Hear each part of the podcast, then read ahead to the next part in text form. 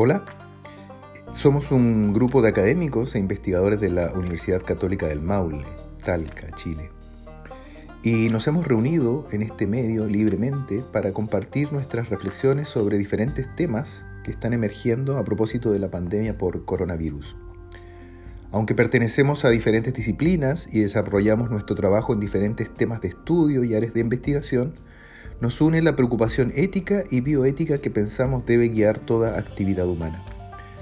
No queremos ser jueces, ni tampoco queremos dictar cátedra, simplemente queremos ofrecer algunas categorías para la reflexión, proponer algún debate, entregar algunas orientaciones cuando nos sea posible, entregar datos relevantes o simplemente explicar alguna problemática.